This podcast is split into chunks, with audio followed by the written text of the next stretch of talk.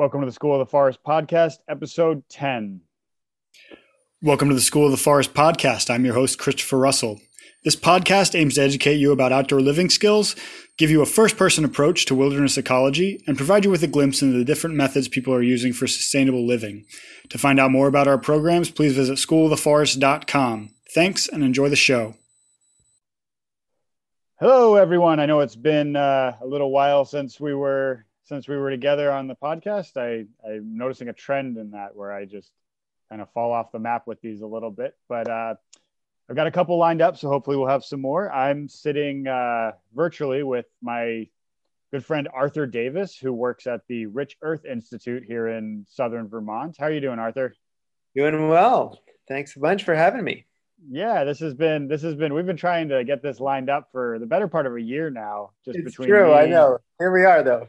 Yeah, we're finally there, just between me going to Maine and COVID and all that stuff. So, but we're finally getting it done. So Arthur works at, like I said, this place called the Rich Earth Institute in Vermont. And they are, well, why don't you tell us a little bit about you and a little bit about what the Rich Earth Institute does? Yeah, sure. So I guess I'll start with the Rich Earth Institute, and then I'll come back to how I got involved. So Rich Earth Institute is a nonprofit research and demonstration organization based in Brattleboro, Vermont, and I could just pull up our mission statement, which I there you go. You all could go to our website and find it yourself. We'll put all those links in the show notes. Yeah. So. Let's see. Oh, here it is. So we engage in research, education, and technological innovation to advance the use of human waste as a resource. And specifically, a lot of our work, we work on recycling urine. And the reason for that is that urine is a very small part of the wastewater stream as a whole. So if you think about, all the stuff that's going down your sewer connection or to your septic field or whatever kind of wastewater system you have your toilet, your human waste, which is your poop and your urine. And you got your flush water. You have all your sink, your shower, all of that. And so the actual urine is a very small amount of it, but it's a very large amount of the nutrients. And so about 80% of the nitrogen found in wastewater as a whole is just in the urine, and about 50 to 60, 65% of the phosphorus that's in wastewater as a whole is just in the urine. So in terms of removing nutrients from wastewater, it's a really great place to start, because it's a relatively small volume and a relatively high amount of the stuff we're trying to get rid of. So we want to get rid of nutrients in wastewater, because when nutrients like nitrogen and phosphorus get into surface waters, they do what they do, which is they fertilize plants. And in the aquatic environment, that means algae. And so then you get kind of the algae blooms, which cause a kind of cascading negative effect on the aquatic ecosystems. So say here we are in Southern Vermont, our greater watershed is the Long Island Sound watershed through via the Connecticut River. And the Long Island Sound, in fact, does have a lot of nitrogen loading issues. And so that's kind of the local story for us, but lots of places throughout the US and throughout the world have, nitrogen or phosphorus issues in their surface waters. Sure. So what does collecting that look like for you guys? How do you, what does the day-to-day look like in trying to reuse human waste for good rather than evil? Yeah. So we have we run a community scale urine recycling program here in the Brattleboro area. And as far as we know, it's kind of the first of its kind on the community scale. There are certainly lots of researchers and academics and also industry people who are working on various aspects of urine collection and reuse. But so far as we know, we're kind of the first kind of like grassroots, like community-based program. And so that's kind of our main research platform. It's how we get most of the urine that we use, and kind of is a great platform for kind of piloting a lot of the things that we work on. So basically how it works. Yeah, go for it. Yeah, so we basically have we have this kind of like cadre of volunteers in Southern Vermont, and they collect their urine in mostly in these 5-gallon containers that we've built with that have funnels mounted on the top. So you can either, if you're someone who stands to pee, you can either pee right in it, or you can pee into a container sitting down and then pour it into the funnel. It's an easy thing to pour into. And it has a little kind of a check valve with a ping pong ball in the funnel. So it keeps the smell from coming back up. And then most people then they get their 5-gallon jugs and then they bring them into our urine depot, which is right in town. And there's a 24/7. That's such a great phrase that you would never hear anywhere else. A urine depot. Yeah. Depot. Some people call it the peepo. But that's pretty good. But yeah, so people bring their jugs there, and then there's a pump. You don't need to pour or anything. You just kind of set your jug up on this little stand and insert the wand into it, and it just pumps it up. And then we come every I don't know, maybe every couple months or so, and pump that out. And then some people have larger collection. We're moving towards slowly. We've been working on some state permitting to allow people to collect on site at their homes, both in a kind of a plumbed system, which would be using like some kind of urine diverting toilet fixture, either a urine diverting flush toilet or a urine diverting kind of composting toilet, and then they would. And then that would go into a tank that then we could come with our truck and just pump directly out. Or gotcha. Some people have a non-plumbed large storage, which is also able to be permitted now in the state, which is great. So that's been a big push recently is working towards some of these more other ways for collection and storage to be permitted in the state. So talk to me about how you got involved in this. With people that have listened to the show for a while or listened to the Jack Mountain podcast that we're on know that we're big proponents of the humanure system. It's what we use at all of our school locations and stuff like that. But that kind of works in a community setting where everybody knows the drill and it's managed well and all that stuff. But it sounds like the Rich Earth Institute, you guys are taking this big picture, which is awesome. There's, totally. To see it in a bigger scale than just like little individual kind of, I use humanure in my home and that's great. But to see it on such a big scale is really cool. So I'd love to hear like your interest in that and how you got into. It's not everybody I know, Arthur, that got into collecting pee and research collecting urine. Yeah, for sure. Yeah. So there's so when I was in college, I it was kind of my first foray into alternative human waste management, and where I went to school, I worked at our environmental studies building, and we had a what's called a Living Machine, which is actually a system designed by a guy who I think is from Vermont, originally.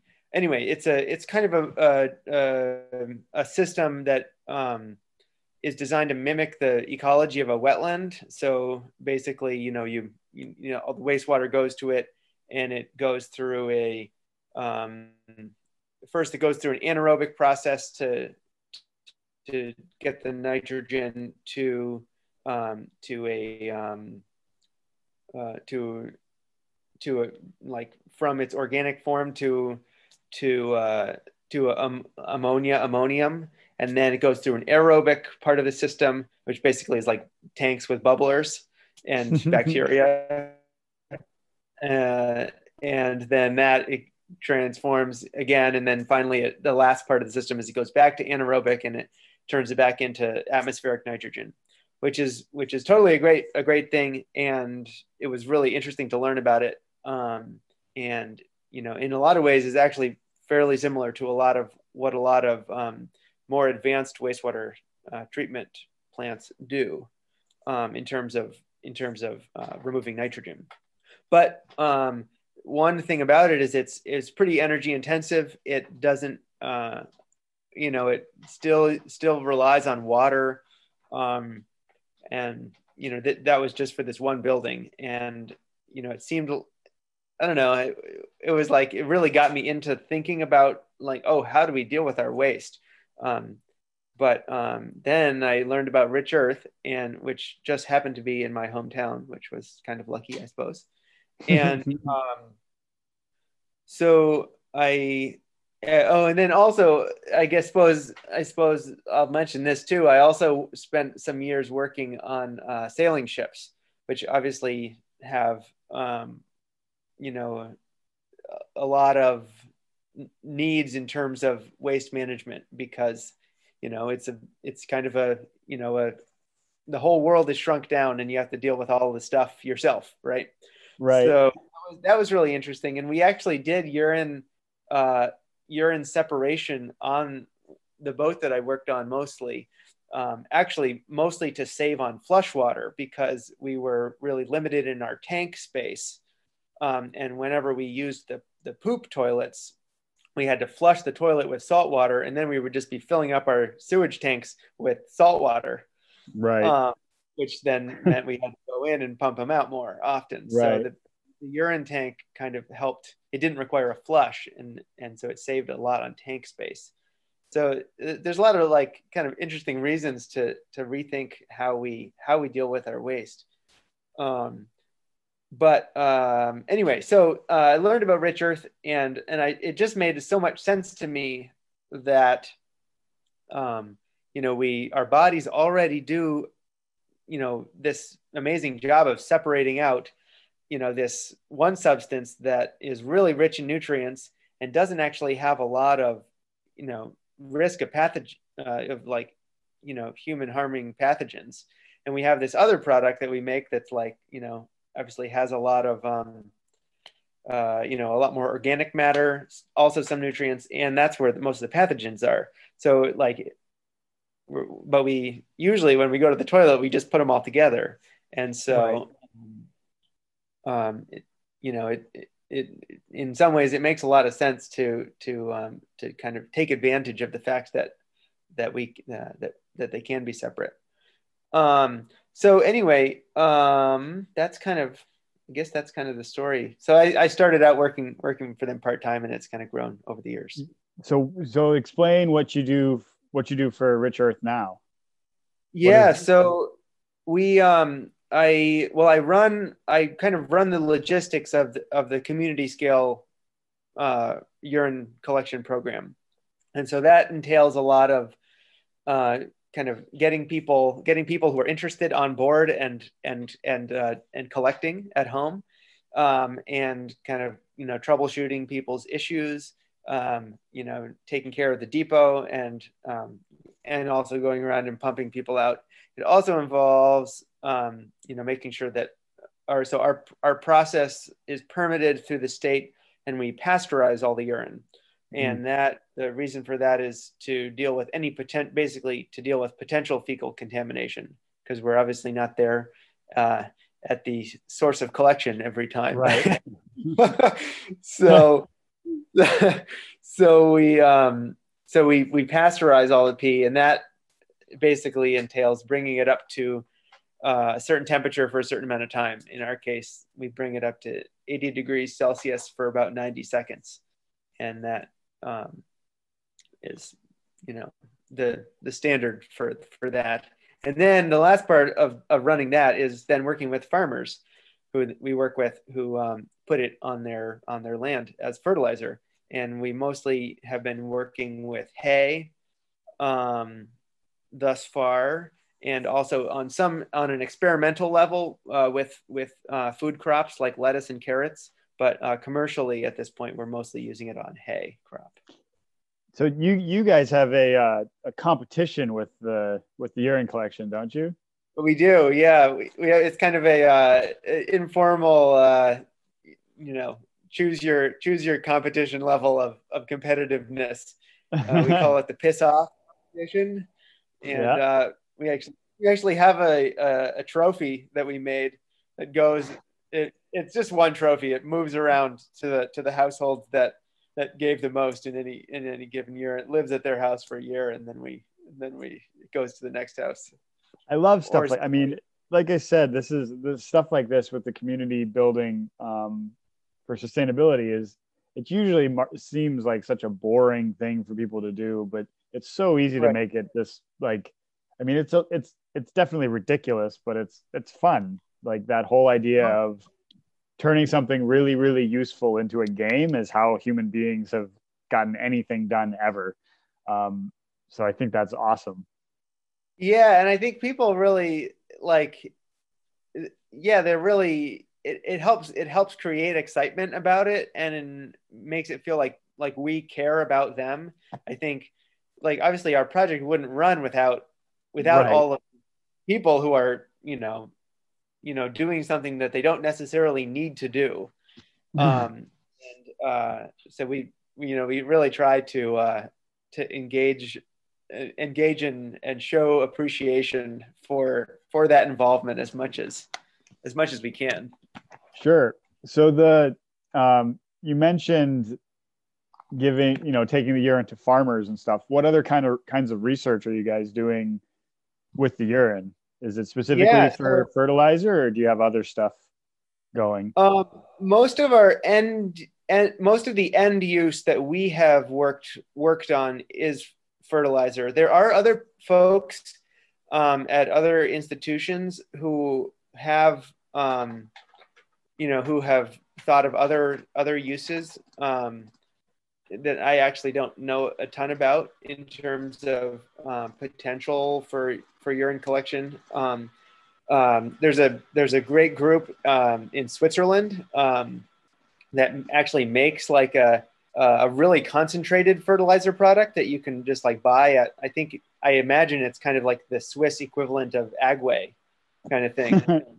You'd buy like your fish fertilizer, for your house plants. And this is basically that, except it's like concentrated pee from their system. That's so cool. Which is really awesome. Yeah, it's great. But a lot of the research that we're doing, one thing I'm really excited about, in just staying on the agricultural front for a sec, is this summer we're working with a bunch of farmers who we haven't worked with before, and on different crops that we haven't worked on before. And so that's really exciting. And that'll just be, both a opportunity for us to expand to other, agriculture, practitioners around the area, but also to kind of gain more insight into how farmers use it and kind of what their experience is like. So we're going to be working with cut flowers and with hemp and with some cold hardy figs grown in a greenhouse as well, and I think as well as corn as well. Very cool. I'd be interested to see how that pans out. Yeah, and looking at different methods of application. So one thing we are going to be doing with that project is doing some experiments with drip irrigation, which will be a kind of a new thing for us in terms of. Yeah. So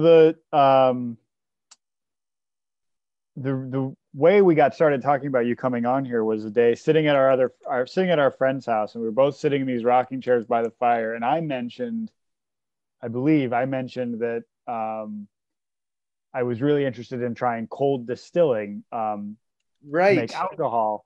And then, and there are just moments in life where you realize you've surrounded yourself with people that are much smarter than you in very specific ways. And this was one of those moments, because I mentioned that I wanted to try to do that with apple cider. And you went on to explain that you guys were doing something sort of similar, but in order to make fertilizer. And I just remember sitting in that rocking chair thinking, I got to do bigger things with my life, I think. So well, talk a little bit about that as much as you can. Making applejack is pretty, it's a very scientific process, you know? Yeah. So basically that's true. So one of the things that we've been working on is how to effectively concentrate urine, because as a wastewater product, from a wastewater standpoint, urine is very concentrated in terms of its nutrients. But in the fertilizer context, it's actually quite dilute, and has a lot of water, which means that, you know, it's expensive and energy intensive to move around. So there's kind of an incentive to concentrate it and take water out of it before we transport it long distances, if we need to do that. And so, so one thing we've been experimenting with is freeze concentration, and basically uses that same principle as making applejack, where you free, and it, I first actually learned about this concept working with maple sugar makers, if you have maple sugar, if you have trees tapped and they're going into buckets, and you go out on after a cold night and there's ice that's formed on the top of your bucket, and the old timers who I've talked to, they say you go in and you dump out the ice, because the ice is just pure water, and the liquid in there is already a little bit concentrated at that right. point. So basically what's happening is, as the temperature goes past the freezing point, the pure water crystals are the first things to crystallize, and those, the soluble solids are kind of not freezing in that matrix of water crystals. And so that basically that's what we're doing with the pea, is working on a way to kind of efficiently do this, and be able to kind of recapture that heat. So we're using energy in an efficient way. But basically, right, taking pea, freezing it, and then as it thaws out, we basically can collect different fractions. We start out with a really concentrated product at the beginning, and then in the middle we have kind of a product that kind of will go back into the be recycled through the process again. And then at the end, about the last 50% of it is just basically pure water. I mean, it has a tiny bit of the nutrients, but like really an infinitesimal amount.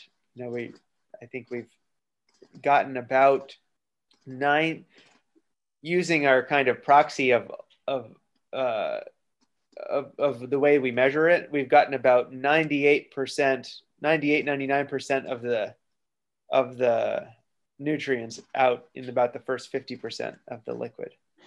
That's crazy.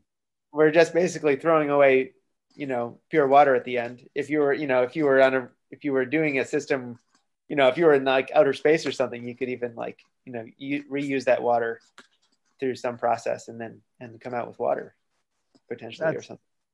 Yeah. It still baffles me that's an option. My brain just doesn't work that way. So to hear you speak about it so effectively and simply is incredible to me. So what are you guys looking to do going forward with it? Is it just to scale up and get more farmers using your guys's fertilizer, or do you guys have other stuff in mind? Yeah, well, one thing we're working on now is that actually is kind of incorporating this concentration step is working on kind of a building scale system that like a building could install a bunch of toilets and then install this system, and then a sanitized fertilizer product would be the output on site. And so, yeah, we actually kind of have right now. We just last year we kind of launched with this seed money that we got from the National Science Foundation. We've launched kind of a for-profit arm of the institute, and that's kind of what we're working on through that is working on a system that then we could kind of get out into the world for people to use. And so that's really exciting, because I think that's very exciting. Those are the kinds of things that people will need to be able to say, like, oh, this is an option. Like if I'm building a building or retrofitting this building, this is a thing that we could choose to install, along with, the myriad of decisions that you make in those contexts. And eventually it just becomes the norm, right? Rather than it being, I love that, rather than just like sending our waste away for someone else to deal with, we're actually dealing with it. That's awesome. That's so cool to hear. And I just love how it solves multiple problems at once, both dealing with the kind of pollution side, but then also kind of the self-sufficiency, resilient side, and like thinking about how, especially in these, times of, climate change, and, how are we going to, an area be a little bit more self-sufficient in terms of that thing, and efficiently utilizing the resources that we do have as a community. So I like that, especially the community aspect of it, rather than it just being, a bunch of people in lab coats doing this one thing and then writing it down and never thinking about it again. You guys have essentially the whole city of Brattleboro involved in this, right? Like that's awesome. That's so cool. Yeah, I mean, and certainly there's a lot of, I would say certainly the majority of people in Brattleboro aren't participating at the moment, but right. I think that like there's so much potential for it to become more. And I think, as it grows, it'll have hopefully we'll be able to see a difference at the level of the town in terms of like maybe like kind of what the town is outputting, into the river, say. Yeah. That's a really exciting. Especially, I can't imagine, I'm not from here, but, the Connecticut seems like it could be such a pretty river, but there's so much stuff in it. And I can imagine that growing up here, the idea of doing a little bit to make the Connecticut cleaner must be pretty cool. Yeah, for sure. Yeah. So we're coming up on the half hour mark, and I always like to end these by asking the guests to give me one sort of experience they've had in the natural world that's kind of stuck with them. Doesn't have to be anything, doesn't have to be super meaningful. It can be funny or meaningful, if that's the way you want to go with it. Oh, let's see. I think, well, this was a meaningful thing. This is the first thing that popped to mind, but I think, I've long been, since I started sailing a number of years ago, I've just like really come to like be really obsessed with the sky and stars, and I like those memories of being at sea at night and just like seeing stars in every, 360 degrees around all the way to the horizon, and just feeling both so small and kind of small, but not in a, I don't know. Yeah. Just like, but like a part of the world in a way that you don't necessarily get to experience all the time. But then so that's kind of the preface, but the time where this was maybe the most stark was a couple of years ago when there was the total solar eclipse. I was out actually working on a sailing ship in Washington State, and I had the week off that week. And my friend and I, we drove down to Oregon to be in the zone of totality, and we hiked up this mountain in the Willamette National Forest in Oregon, like east of Portland, and we didn't really know what was at the top of this trail, but we were just like, we're going to hike up and find a spot to watch this thing. And we hiked up there, and there's this big, like, kind of rocky outcropping, and, you know, it was maybe a little bit unsafe, but we tried to, you know, we kind of clambered up there and we got up there right kind of, you know, in time to kind of be there for it to happen. And it was, yeah, I would say for all your listeners, my personal opinion, it's worth going out of your way to see a total solar eclipse. Oh, I can only imagine. That's pretty cool. It was really just, yeah, a totally bizarre experience, because all of a sudden it was like the middle of the day and I could see stars. It was totally, yeah, made me both, yeah, feel very, very lucky to have gotten to experience that in such a place. Also, I understand why people in previous times probably got really freaked out when that happened. Terrified of them, right? Yeah. Well, cool. Well, thank you so much for coming on, Arthur. This is great. I'll be sure to link to everything with Rich Earth Institute in the show notes. And awesome.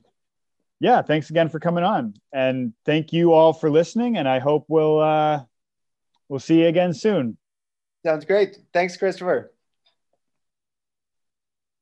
You've been listening to the School of the Forest podcast. I hope you enjoyed the show, and if you did, I hope you share it with a few friends. If you did like the show, please leave us a review on Apple Podcasts, Stitcher, or any other of the major podcast hosting platforms. And lastly, if you'd like to learn more about School of the Forest programs, please check us out at schooloftheforest.com and get in touch with us at any of the contact information you'll find on that site. Thanks.